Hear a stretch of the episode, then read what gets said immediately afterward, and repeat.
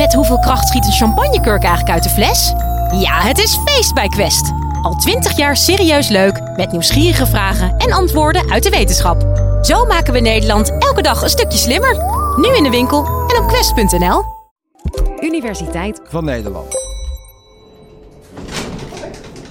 Oh, het zou hilarisch zijn of je vast zit. eh. Nee, Dit zijn Kimon en Mechtel. uit de dienst. Ze zijn op zoek naar de liefde en hebben zich opgegeven voor een date-experiment. Telefoon mee.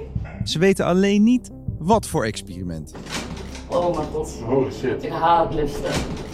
Net als een aantal andere nietsvermoedende proefpersonen zijn ze onderweg naar ons date-laboratorium om een drankje te drinken. Totdat de lift naar ons lab plotseling stopt. Oh, kut. Oh, we zijn buiten dienst. best wel een spannende situatie. En vooral als je daarin staat met iemand die je nog helemaal niet kent. En laat dat nou precies de spanning zijn die we nodig hebben voor onze liefdestest. Chef-experiment Tila Pronk, psycholoog aan de Universiteit Tilburg. Zij weet alles over de liefde. En vandaag beantwoordt zij voor ons de vraag: Word je sneller verliefd tijdens een spannende date? Er zijn meerdere onderzoeken uitgevoerd waaruit blijkt dat er een grotere kans is dat je iemand aantrekkelijk vindt als je iets spannends hebt meegemaakt. Die spanning in je lijf, dat is essentieel om romantische aantrekkingskracht te voelen. En die lift, die brengt wel wat spanning. Oh my god. We gaan eigenlijk voor onze deelnemers het lot een handje proberen te helpen. Door de situatie te beïnvloeden en te kijken of we op die manier de liefde een beetje kunnen sturen. Ondertussen begint ons datelaboratorium steeds voller te raken. De bedoeling is dat we vandaag een oud liefdesonderzoek nabootsen. Het is echt nog steeds een van mijn lievelingsonderzoeken naar de liefde. Voor Tila's lievelingsliefdesonderzoek gaan we terug naar de jaren 70. Toen werd onderzoek naar liefde en aantrekkingskracht voor het eerst echt booming. Het veldonderzoek waar ze het over heeft, werd gedaan onder nietsvermoedende wandelaars in een park. En dat waren mannelijke wandelaars. En ze liepen eh, over een hele spannende, wiebelige brug. Een loopbrug over een ravijn. En die werden benaderd door een aantrekkelijke vrouw. En die vrouw vroeg, "Eh, wil je misschien meedoen aan een experimentje? De vrouw stelde zogenaamd heel belangrijke vragen, maar eigenlijk ging het daar helemaal niet om. Nou, aan de afloop van, dat, eh, van die vragenlijst zei de, eh, de vrouw ook... Nou, mocht je nog vragen hebben over het experiment, je kan me altijd bellen. Hier is mijn telefoonnummer. Dat was natuurlijk een cruciaal onderdeel van het onderzoek. Want daarna werd gekeken, gaan die mannen inderdaad contact opnemen met die knappe vrouw? En, cruciaal, doen ze dat vaker dan andere mannelijke deelnemers in een andere conditie van het experiment, waarin ze net over een hele stabiele, stevige, helemaal niet spannende brug waren gelopen. Nou, en dat bleek het geval te zijn. Dus eh, achteraf namen de mannen die net over die hele spannende brug waren gelopen, veel vaker telefonisch contact op met de knappe vrouw.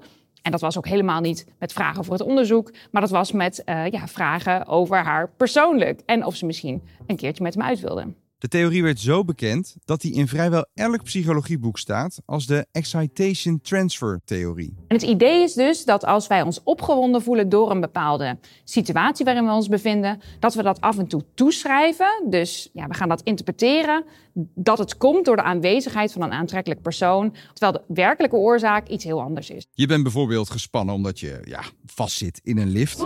Nee. Oh my god, hij is echt buiten. Ik voelde wel een beetje spanning. Beetje. Ik voelde een beetje spanning. Ik weet nog niet 100% zeker of dat was omdat ik het gewoon spannend vond of dat echt de spanning van de date was. Het probleem is alleen dat eh, wij heel vaak niet zo goed weten waar die opwending vandaan komt. En daar is eigenlijk het hele idee van excitation transfer, eh, komt daar vandaan. De verwarring die wij soms ervaren, waarom voelen we ons nu eigenlijk zo opgewonden? Dat is exact de reden waarom de theorie zou veronderstellen dat als wij mensen in een spannende context plaatsen, dat er een grotere kans is dat de vonk overslaat. Omdat we dan dus die spanning gaan toeschrijven aan die leuke persoon die we tegenkomen. Dat noemen we dus het toeschrijven, het transferen van die excitement aan een andere oorzaak. En hoewel de theorie dus in allerlei psychologieboeken staat, is hij nog nooit getest tijdens een echte date. Daarom plaatsten wij een oproep op social media Wil jij de grote liefde van je leven vinden met hulp van de wetenschap? en kregen bijna 200 aanmeldingen. We vertelden de proefpersonen dat we onderzoek deden naar. Hoe kan het nou dat de ene persoon verliefd wordt op een specifiek andere persoon? Maar daar gaat ons experiment natuurlijk niet over. En wetenschappelijk gezien valt er ook helemaal niks over te zeggen. Als ik heel eerlijk ben, we weten het gewoon niet. Het enige wat we weten is dat die context, de situatie waarin mensen zich bevinden, dat die invloed heeft. En dat gaan we dus vandaag ook proberen uh, te onderzoeken. Hoe we de matches maakten had niks te maken met wetenschap. Dat was gewoon natte vingerwerk van de redactie. Het zal dan ook puur toeval zijn of de matches elkaar leuk vinden. We laten 16 nietsvermoedende proefpersonen op date gaan in ons laboratorium, de Culture Club. En bij de helft van die 16 voeren we de spanning flink op. Eén groep gaat op een normale date. Uh, die zit gewoon uh, tegenover elkaar in een restaurantje om elkaar beter te leren kennen.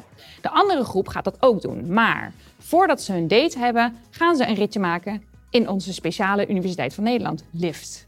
En die lift is niet zomaar een lift, want die lift is namelijk gesaboteerd. Op een gegeven moment in het ritje komt die stil te staan. Nee, hij gaat naar beneden. Oh, hè? Nee, zit vast. Oh, buitendienst. Nee, claustrofobisch niet? Nee, niet echt per se, maar... Nou, niet aan denken. Ja.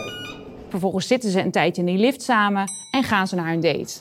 Nou, hoeveel spanning gaan ze ervaren en gaan ze die spanning ook toeschrijven aan hun date?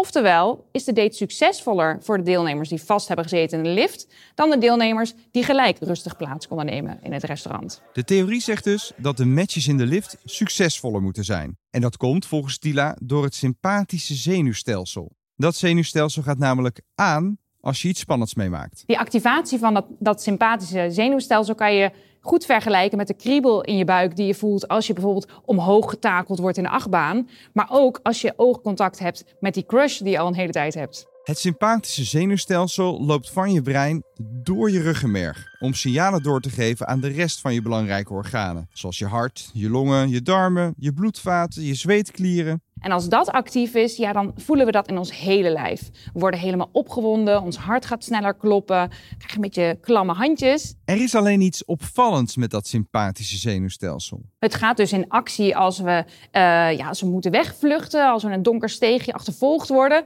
maar ook als we iemand zien die we heel erg leuk vinden. Dat komt omdat het eigenlijk een heel simpel systeem is wat je lijf aanzet en tot actie maand.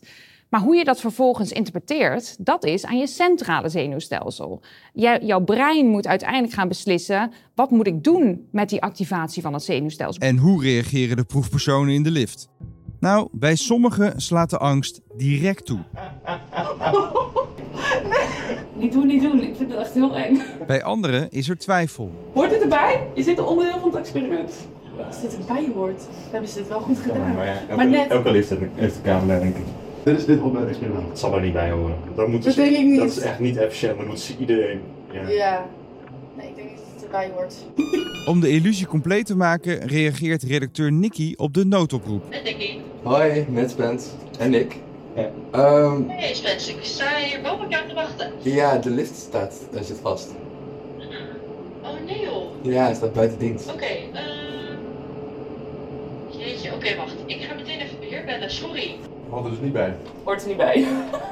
We laten onze proefpersonen nog even zweten in de lift. Het is wel warm en zo ook. Nou, het duurt wel echt lang, vind ik. Nou, het kan natuurlijk zijn dat mensen die in die lift vastzitten heel goed weten waarom ze gestrest zijn. Ze zitten namelijk vast in een lift met een wildvreemde. Dat is best wel een spannende situatie. En dat ze ook die spanning toeschrijven aan het vastzitten in een lift. Maar nog steeds, omdat ons lijf in die, in die actiemodus staat, de actiemodus die we ook associëren met verliefd zijn. Je bent wel in de buurt van een ander persoon die je mogelijk misschien wel heel aantrekkelijk zou kunnen vinden. Zou het kunnen zijn dat toch nog die vonk overspringt. Ja, ook al weet je wel degelijk waar die spanning door veroorzaakt wordt. En daarnaast kan het zijn dat die spanning die we hebben opgebouwd in de lift ook echt nog wel een tijdje in ons lijf doorwerkt. Dus dat je nog steeds, als je daarna rustig in het restaurant zit, dat je hartslag toch nog wel iets verhoogd is. Ja, en dat kan dus ook weer die aantrekkingskracht in de hand werken. Tijd om onze liftduo's te bevrijden en ook naar het café te brengen. Ze nemen plaats tussen de andere matches. Er worden nog wat drankjes gedronken, hobby's en reizen besproken, levensverhalen uitgewisseld. En Tila, die houdt ondertussen alles scherp in de gaten. Het is magisch om te zien dat je bij sommige mensen meteen een connectie ziet. En dat zie je ook in lichaamstaal. Je ziet dat ze elkaar gaan imiteren, dat ze toenadering zoeken, echt naar elkaar toe bewegen. Ja, voor mij als relatiewetenschapper echt een feest eh, om te zien. Bij andere stellen was het minder succesvol en dat zag je ook eigenlijk vanaf het begin dat ze fysiek echt afstand namen, niet zoveel oogcontact hadden. Soms zag je zelfs een beetje verveling in het gezicht. Ja, dat is dan ook wel weer een beetje pijnlijk. Maar ook dat, ja, dat hoort bij het spel van de liefde. En zag ze ook meer spanning bij de koppels die in de lift hadden gezeten. Nou, het is wel interessant dat niet alle stellen de ervaring in de lift per se spannend vonden. Maar het was wel iets opmerkelijks. En je kan het interpreteren als iets grappigs of iets wat een beetje eng is. Eigenlijk maakt dat niet heel veel uit. Het gaat erom dat je geactiveerd wordt, dat je aan wordt gezet. En dat je even uit balans wordt gebracht. En dat moment, dat kan ook heel verbindend werken. En dat zag je ook al ontstaan bij die koppels. Vooral als ze net uit de lift kwamen, dat er echt nog wel wat spanning hing. Dus dan zag je ook een wat meer geanimeerd gesprek. Ook de stemmen wat hoger, wat meer een actieve houding.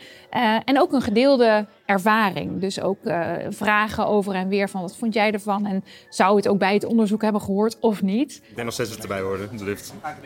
Ja?